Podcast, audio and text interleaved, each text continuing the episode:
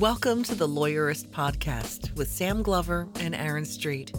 Each week, Lawyerist brings you advice and interviews to help you build a more successful law practice in today's challenging and constantly changing legal market. And now, here are Sam and Aaron.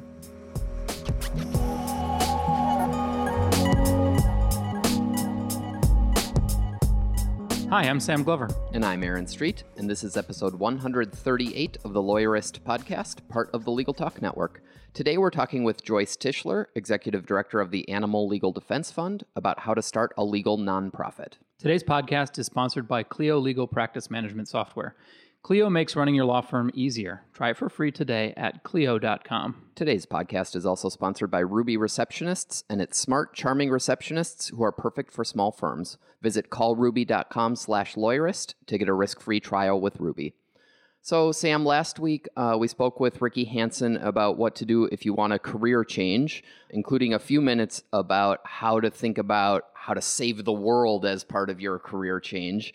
Um, or what and, to do with those feelings at yeah, least. yeah, and and so this week we're kind of riffing off of that, and you're going to talk with Joyce about how to start a successful legal nonprofit. And you and I both have friends through TBD and the rest of the small firm legal community who've found ways to try to solve similar access to justice legal problems with similar client pricing models, but in both for profit and nonprofit firm settings. And so. I thought it'd be interesting to kind of, as we preview the discussion you're about to have with Joyce, talk about for a minute how to think through the distinction between solving these problems in for profit versus nonprofit formats. Yeah. So specifically, Chantel Argyle, who's been on the podcast, has a legal nonprofit out in Utah and Emily Cooper, uh, who hasn't been on the podcast, but um, has been, yeah, she'll be eventually.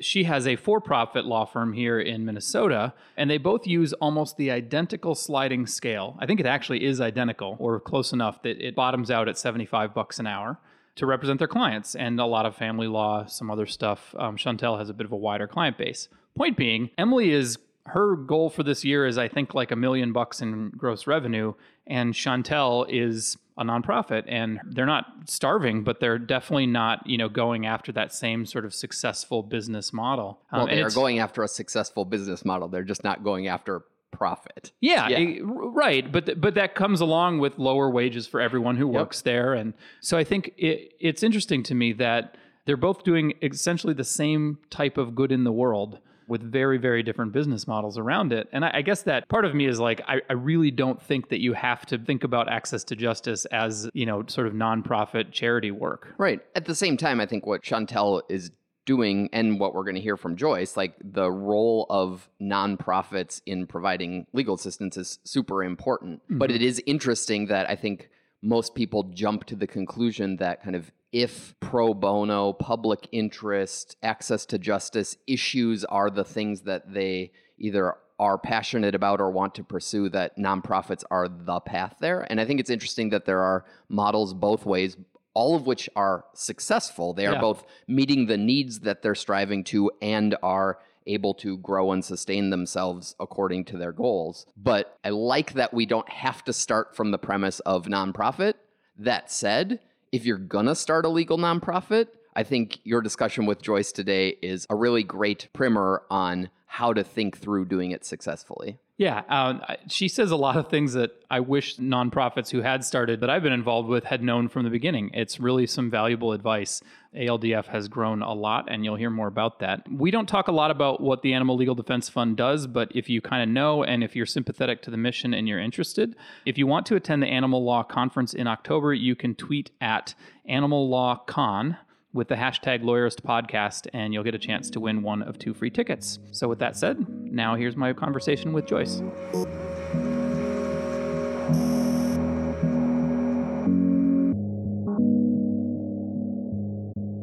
My name is Joyce Tischler. I'm a California attorney, and I'm the founder and general counsel of the Animal Legal Defense Fund. Hi, Joyce. Thanks for being with us today. So, tell us what does the besides defending animals, how does the Animal Legal Defense Fund go about doing that? Tell us what does the organization look like today? Today, the organization has about 45 employees. We're based in California and in Portland, Oregon, and some of our employees are long distance, remote, uh, working out of their homes in Texas, uh, Wisconsin, New Jersey, New York, and other places. Um, we also have a volunteer pro bono network of attorneys, and that's about 2,000 attorneys throughout the United States, including some of the biggest firms in the U.S. And these attorneys handle cases for us um, and do a variety of uh, research projects for us on a pro bono basis. We have a supporter base of around 200,000 people in the U.S. These are not necessarily lawyers. In fact, mm-hmm. most are not. And uh, we're a national organization we have a few basic programs. The first one is litigation, where we uh, bring civil suits and challenge institutional abuse of animals. Um, and then our criminal justice program, in which we assist prosecutors of cruelty cases throughout the U.S. We have an animal law program uh, which focuses on introducing classes to law schools and helping student animal legal defense fund chapters start. And we're we're pretty much in most law schools in the U.S. today. Certainly, every ABA accredited law school has either an animal law class or a student group. Wow. And then we have some minor legislative work and a few other things going on. Uh, we we offer a fellowship program for people uh, graduating law school who who are uh, who would like to learn how to litigate animal law cases. So we've got our fingers in a lot of pots. Yeah, absolutely. That's very cool stuff. So when did you start ALDF? I started the group with another lawyer, Larry Kessenick, out here in San Francisco in 1979. And was it just the two of you? At first, yes. Yeah, it was just the two of us. And it may seem like a no brainer now, but at that point, it was an unusual thing to do. And with me, what led me to that was I always loved animals from a very early age. I was I, we had dogs always. Um, as soon as I could walk around the block, I was bringing home cats I thought were lost, hmm. uh, probably stealing people's cats and didn't know it. Bringing home injured birds. It was always there, that special connection. And I'm one of those children of the 60s, um, and a lot of nonprofits were formed coming out of the 1960s. For me, I became involved as an activist in 1968 when I was 15 years old, and just stayed involved, getting going from one movement to another: civil rights, anti-Vietnam War, peace movement, feminism, prisoners' rights but I always came back to the animals. And so it was connecting those two dots, the social activism and the love of animals. That's that's what took some time. There was no legal group focused on protecting animals. There was nothing called animal law, no classes, nothing really. And but coming out of the 60s and reading a book called Animal Liberation by philosopher Peter Singer, um, I put the two together and thought, this is the work I want to do. I'd been out of law school a couple of years. I was working at a firm. The work they were doing was, you know, perfectly honorable. I just wasn't interested in it. And I knew, I knew going into law school that I wasn't a big corporate lawyer or a big, big firm lawyer. Um, I had this activism. I was going, I was headed towards a nonprofit. It was just a matter of which one and I ended up forming my own. As an activist, that came easily to me. We started the two of us, Larry and me, um, thinking, well, if there's two of us, maybe there are more. So we put an ad in our local legal newspaper, and six more people showed up, and that was our core group. Mm. And we spent a few years teaching ourselves about the laws relating to animals, both both nationally and in our state, the problems, and at some point, people started coming to us wanting us to represent them. Uh, was there much litigation around animal law at the time? Um, I, I, guess I'm just kind of wondering, like, how did the idea that there might be enough work here for a nonprofit to do get into your head? You know, we didn't really approach it from is there enough work to do. We we assumed there was. There was very little litigation being done, and it was very spotty. Um, there were animal protection groups such as the Fund for Animals, and if they saw something that they wanted to litigate, they would they would hire some local attorney who knew nothing about how to protect animals, but just was willing mm. to work for them on, for free for pro bono. So what we wanted to do was develop a specialty, develop an ability to understand the various laws that relate to animals and to specialize in that and then to do a really fine job. Back in 1979, we all had jobs.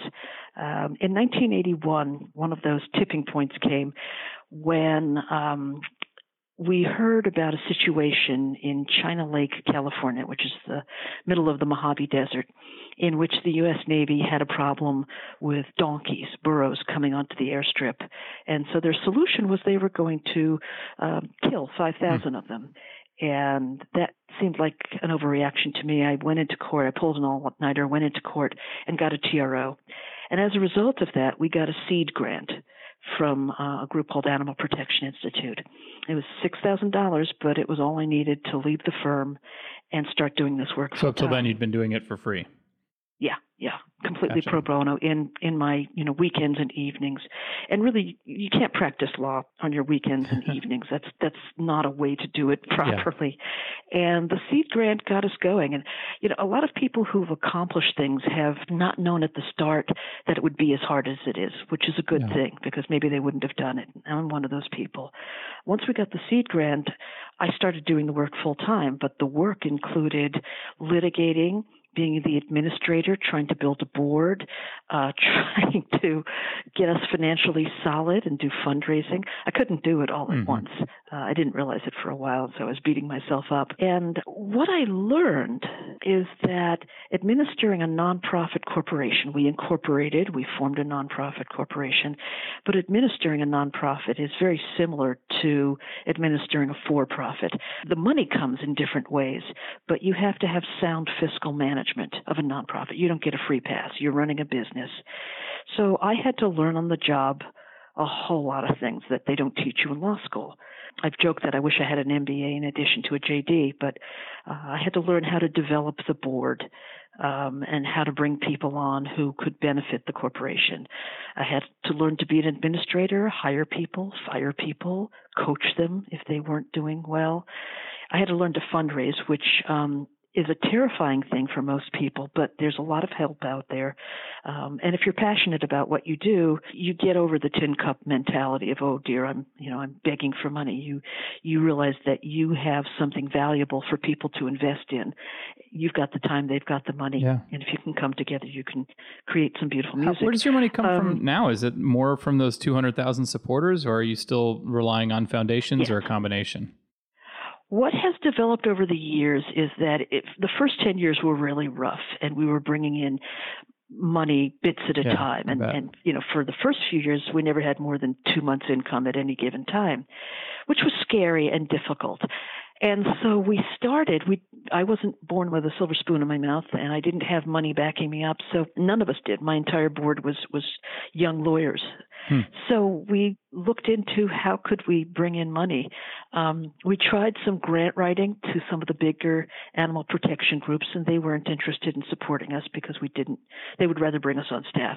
Oh. And finally, we we did something called direct marketing which is those those letters and phone calls, the telemarketing, the stuff you get via email today, which didn't exist then. Back then, it was it was mainly letters to people in the mail, junk mail, and um, if people would respond, then they would become our members, and we would build from there. And once we got a stable source of income from doing direct mail, then we began other forms of fundraising. And fundraising is is there's a certain amount of art, but there's a lot of science to it. Um, it's not magical. You, when people show that they can give more money, you start to meet with them. You call them on the phone. You meet with them at their homes or at restaurants. Those people become what are called major donors. Right. You tell people through your newsletter to please donate to the organization in their will, and that's a very inexpensive, simple way to get people to put an organization, a, a, you know, a 501c3 nonprofit into their will. And at first, there were just trickles of money, and now it's a significant part of our income, which is interesting. Once you've been doing this for 20, 30 years, people have left you in their wills, and um, and it's a significant source of income. Hmm. Today, we also go to foundations. Um, again, back in the early '80s, there were not many foundations giving to animal protection. Today, there are many more. So we've diversified our sources yeah. of income, and you know, our first annual budget was twelve thousand dollars, and today we're we're around eight million. Wow, so we've grown. Yeah, no kidding. Um, and I, am wondering how how much of your time were you able to spend on actual, you know, legal advocacy versus fundraising and things? Because I, I, think that's a concern that a lot of people have when it comes to being starting a nonprofit: is will I actually be able to do it, or am I just going to be asking for money all the time? It's it's both. Uh, yes, we'll be asking for money all the time. Get used to it. If I had it to do over again, I would do it differently. I would build a pot of money so that we had operating funds for a couple of years. Um, and that wouldn't have been all that much money back in the 80s. Mm-hmm. And then I would have hired someone else to do the fundraising. Uh, for me, success has been every time I can give away a piece of my job to someone else then I know I'm doing well. And uh, and and I did that over time. Which looks a lot like a for-profit business. I mean, it you're it is. It's the same thing. Yeah. Yeah, it's very much like a for profit. Um, you need to plan. You need to get into strategic planning. You need to focus on some things and say no to other things when you're getting when your focus is getting too wide. And you need to um, meet the legal requirements with the Internal Revenue Service. There are annual filings with the IRS. Um, you need to meet the uh, reporting requirements with the state attorney general, secretary of state. You need to have board meetings with minutes. I mean, all of this, as I said earlier, is part of running a business, and you need to attend to those details. And so there came a point, frankly, where I had to choose other people i was able to hire other people and i had to choose between litigating and being the administrator mm-hmm. and i felt that i had um, the skills to be an administrator. And so I went in that direction and, and hired other people to do the litigation. And today, you know, we've got litigators, we've got communications people, we've got development department, uh, we've got IT and operations. So we've, you know, we've now got experts doing the things that little old Joyce was doing back in 1979, and not very well. I was all over the place. well, I need to take a quick break to hear from our sponsors, and when we come back, I want to talk to you about that growth and how you managed it over the years. So we'll hear from our sponsors for just a moment, and then we'll be right back. Imagine what you could do with an extra eight hours per week. You could invest in marketing your firm, you could spend more time helping clients in need, or you could catch your daughter's soccer game. That's how much time legal professionals save with Clio, the world's leading practice management software. With Clio, tracking time, billing, and matter management are fast and easy, giving you more time to focus on what really matters. And Clio is a complete practice management platform with plenty of tools and over 50 integrations to help you automate daily tasks such as document generation and court calendaring. See how the right software can make it easier to manage your practice. Try Clio for free today at Clio.com. This podcast is supported by Ruby Receptionists. As a matter of fact, Ruby answers our phones at Lawyerist, and my firm was a paying Ruby customer before that. Here's what I love about Ruby.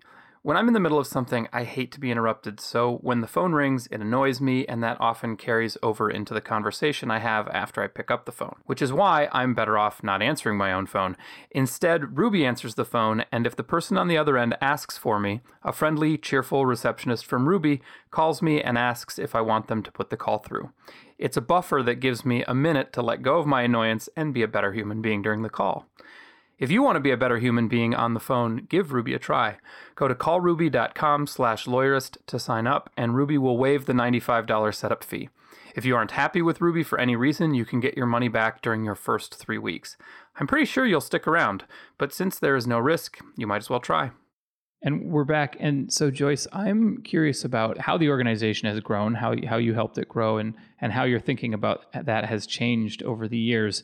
Did it feel like there was just sort of a groundswell of support that that kept growing, or did you really have a vision for how you wanted the organization to grow and go about it strategically? I always felt that I wanted the organization to be lean and mean, um, and I had certain models that I looked to uh, of, of nonprofit organizations that I thought were, were operating in a way that I liked.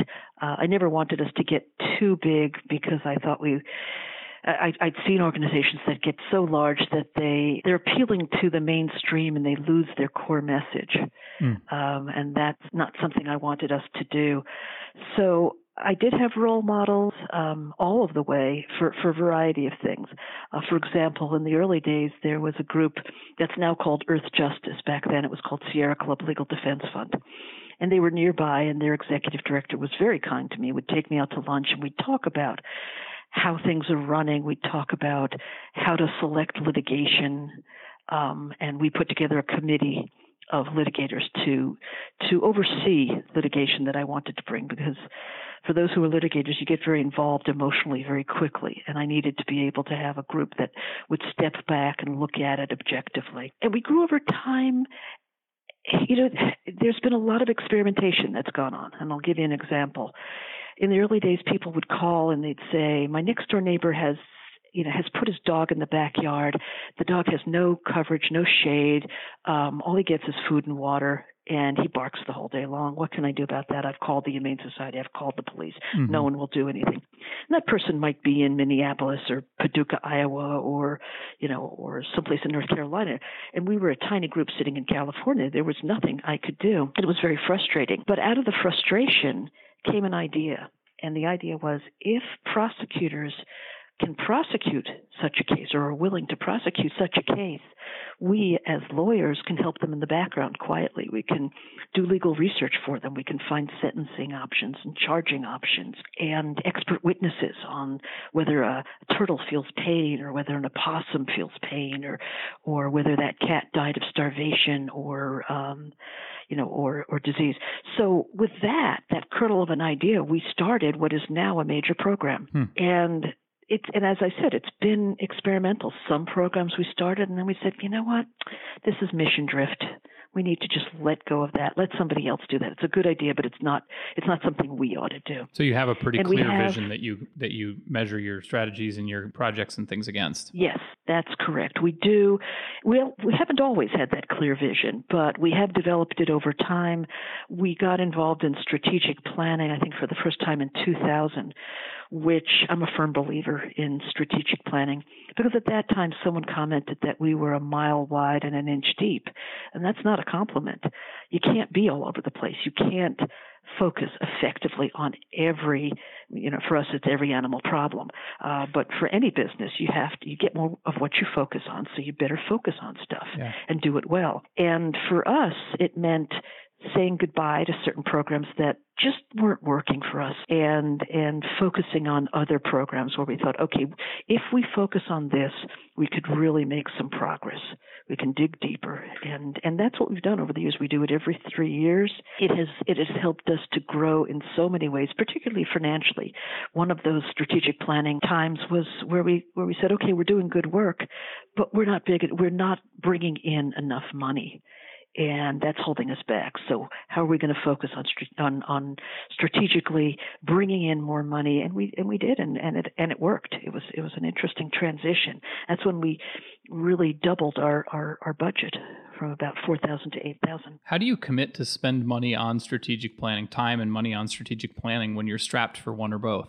we have always had to make choices about where we spend our time and our money and um, strategic planning works for us, and so yeah. we do it. We have to if if we don't do it, we're going to get lost, and we are going to experience more mission drift. And you can see that if you look at, I mean, if you're looking closely um, at certain nonprofits, you can see that over time they're just not doing, they're not as sharp as they used to be. Mm-hmm. They're not as focused. Their their message is not as clear as it used to be. Um, so we've always somehow found a way to find the money to do what we wanted to do. Way back when, uh, people started leaving us stock or giving us stock. Hmm. And uh, instead of using it for then current budget needs, we just socked it away and socked it away. And by doing that, over about a 10 year period, we built a really nice investment fund for ourselves. It's that's our nest egg. Very cool. So that was another way to to plan ahead. While you were talking with other organizations, um, and my sister worked for Earth Justice up in Southeast Alaska, so that resonates with me. But uh-huh. um, but while you were talking with other organizations, I I was reflecting on my own experience um, with nonprofits. And it it often feels, and, and maybe this is even more acute in the legal world where there it's a smaller world and there are plenty of nonprofits it often feels like there's a real territorialness going on, um, yes. both for um, funding, you know, defending my turf yes. for funding reasons or whatever. Like, how do you how do you deal with that? And is it you just become the biggest badass and you blow everybody else out of the water, or do you build connections? I mean, what how do you approach that, and how do you try and I feel like I want it to be less. yes, um, personally, I just accept that it is what it is, and and if we all just accept that, and also realize that there's not a finite amount of money out there, and one mm-hmm. can build new sources of income, and um, sometimes we are riding the coattails of the larger organizations. Um, direct mail, direct marketing is. Um, it's not that it's complex, but there's a real system built in of what lists you go to and who you purchase or rent lists from. And I don't know if you want to get into all that. It's, it's its own cottage industry. Right. And by by using that, we've been able we were able to build our list. We were able to be strategic. I realize I'm using the word strategic, That's all right. but we That's were able to be strategic about that and to be businesslike about doing fundraising. And and one of the things I learned was that it's not finite. If you build your nest, you may also be building someone else's. And I think we all realize that to some extent. Yes, there is competition. Yes, there is a lack of trust. That just is what is in the nonprofit field. We're always looking for ways to partner with other groups and and we do partner with many other groups um, and and what that brings us is they may have knowledge on a topic that we're not as knowledgeable about especially as lawyers. We need to have people specialize on on you know what is a factory farm and what are the practices that are going on there or what's happening in research labs. So we can't be the experts on everything. So so partnership is our mo we we do it all the time. So you consciously seek out higher ground and try to support rather than than contend with others? Yes yeah, I mean, because there's enough to go around for everybody, and uh, those partnerships have been very valuable to us over the years, and will continue to be. And you know, one of the things that's happening now in our field is that we're finding common ground with environmentalists over the issue of factory farming, sure. um, and so we are creating partnerships there and creating a bigger tent for everybody. Yeah, it, you know, it feels like the current environment. Uh, maybe it's not quite the '60s, but um, but I know a lot of people, lawyers included, are starting to feel like, um, what am I doing with my life? I need to go and um, you know help people. Um, you know, they're whatever, whatever yeah. kinds of people or whatever yeah. issues you care great, deeply about. You know, I, I know because I hear from a lot of lawyers that they want to go start a mission-driven nonprofit to to make change as as someone who's who's, who's done that, mm-hmm. um, you know, a, a, while ago now, and had a lot of experiences and and success over the years. Um, what advice would you give to somebody in 2017 who feels compelled to do something like that? Okay. Yes. Follow your passion. Live the life you were meant to live. Is my first piece of advice, and you will be a happy person. You won't be the richest person around, but you'll be a very happy lawyer. Um, there's so much information and advice uh, and, and so many resources out there uh, from Nolo Press about how to start a nonprofit, uh, how to manage a nonprofit, how to fundraise for a nonprofit. Just go online. You know, Nolo Press is one book uh, mm-hmm. publisher, but there are many others, and there's so much information on the internet. Board development. You'll need to focus on board development and understand. Um, what what is a beginning board? What's a middle range board, and what's a very sophisticated institutional board? Hmm. Uh, there's a group called Board Source, and they have a variety of materials again aimed at helping nonprofits uh, make the most out of their boards and and be successful. HR is another whole. You know, each of these these buckets has to be filled with knowledge and you need to understand what it is to to be an administrator and again there are many, many books on the shelves about how to be an administrator, how to be a one minute manager is the name of one, um, how to draw on the people who who are interested in what you're doing. Um, there's a lot on fundraising. There's a, a group called the Associ- Association of Fundraising Professionals. And early on, I found this group and they were wonderful. They, I, I had an individual mentor. I would go to their conferences. I learned so much from these folks. They were very. It, it was different from uh, from what you described before of the competitiveness in the nonprofit world. These people were happy to share their knowledge, mm-hmm. and it was just delightful, uh, and still is to to be around these fundraising professionals. So there there is a lot that you will need to learn. You can learn it all. It don't try to learn it all at once uh, because that will overwhelm you, but over time you can. If you're particularly interested in animal law, check out our website, aldf.org. There are, if, if you're interested in working for a group, we have a lot of um, openings that are that are listed on our website. And if you want to get to know the people in the animal law movement, come to our conference. It's in Portland, October 13th to 15th, and it's um, at www.animallawconference.org for more information. So there are so many ways to get into the vein of the nonprofit world that, that you're passionate about conferences, online resources, books, mentors. It's doable. Very cool. Um, and speaking of your conference, your organization is offering two free tickets to the Animal Law Conference. And so listeners can tweet at Animal Law Con, that's the Twitter handle, um, using the hashtag Lawyerist Podcast, saying why they would like to attend, and they'll pick two winners. Oh, If you're listening to this close in time, go ahead and do that, and you might be a lucky recipient. Joyce, I'd like to ask you one last question by way of closing, and that's what do you know now about starting a legal nonprofit that you wish you knew 25 years ago? Boy. I, you know, it's I, have I've I've alluded to that earlier. If if I knew how hard it was going to be, I probably wouldn't have done it. So I'm glad I didn't know that. Yeah. And uh, I'm glad that I was able to learn on the job slowly, painfully at times. But I wish. I wish I knew I was going to be a success. Maybe I wouldn't have had so many nights where I was waking up in the middle of the night in a cold sweat. Yeah. Do you wish you had started strategic planning earlier? Yes. Yeah. yes, I do. I and I wish I had done what I said earlier, which was I didn't feel like I could go to I didn't know major funders, um, but I didn't feel like I could go to someone and say, Hey, believe in me, trust in me, I know what I'm doing and I'm gonna build this agency before I ever filed my first lawsuit. I, mm. I, I did it the other way around and I wish I'd had some money up front. I would have I would have had fewer sleepless nights. Very cool. Well, Joyce, thank you so much for being with us. I really enjoyed learning more about ALDF, um, but also about your journey of starting a legal nonprofit. So thanks very much. Thanks, Sam. Thanks for having me on.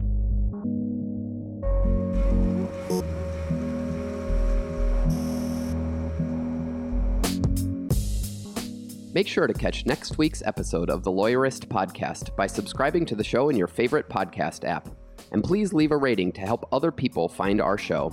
You can find the notes for today's episode on lawyerist.com slash podcast. The views expressed by the participants are their own and are not endorsed by Legal Talk Network. Nothing said in this podcast is legal advice for you.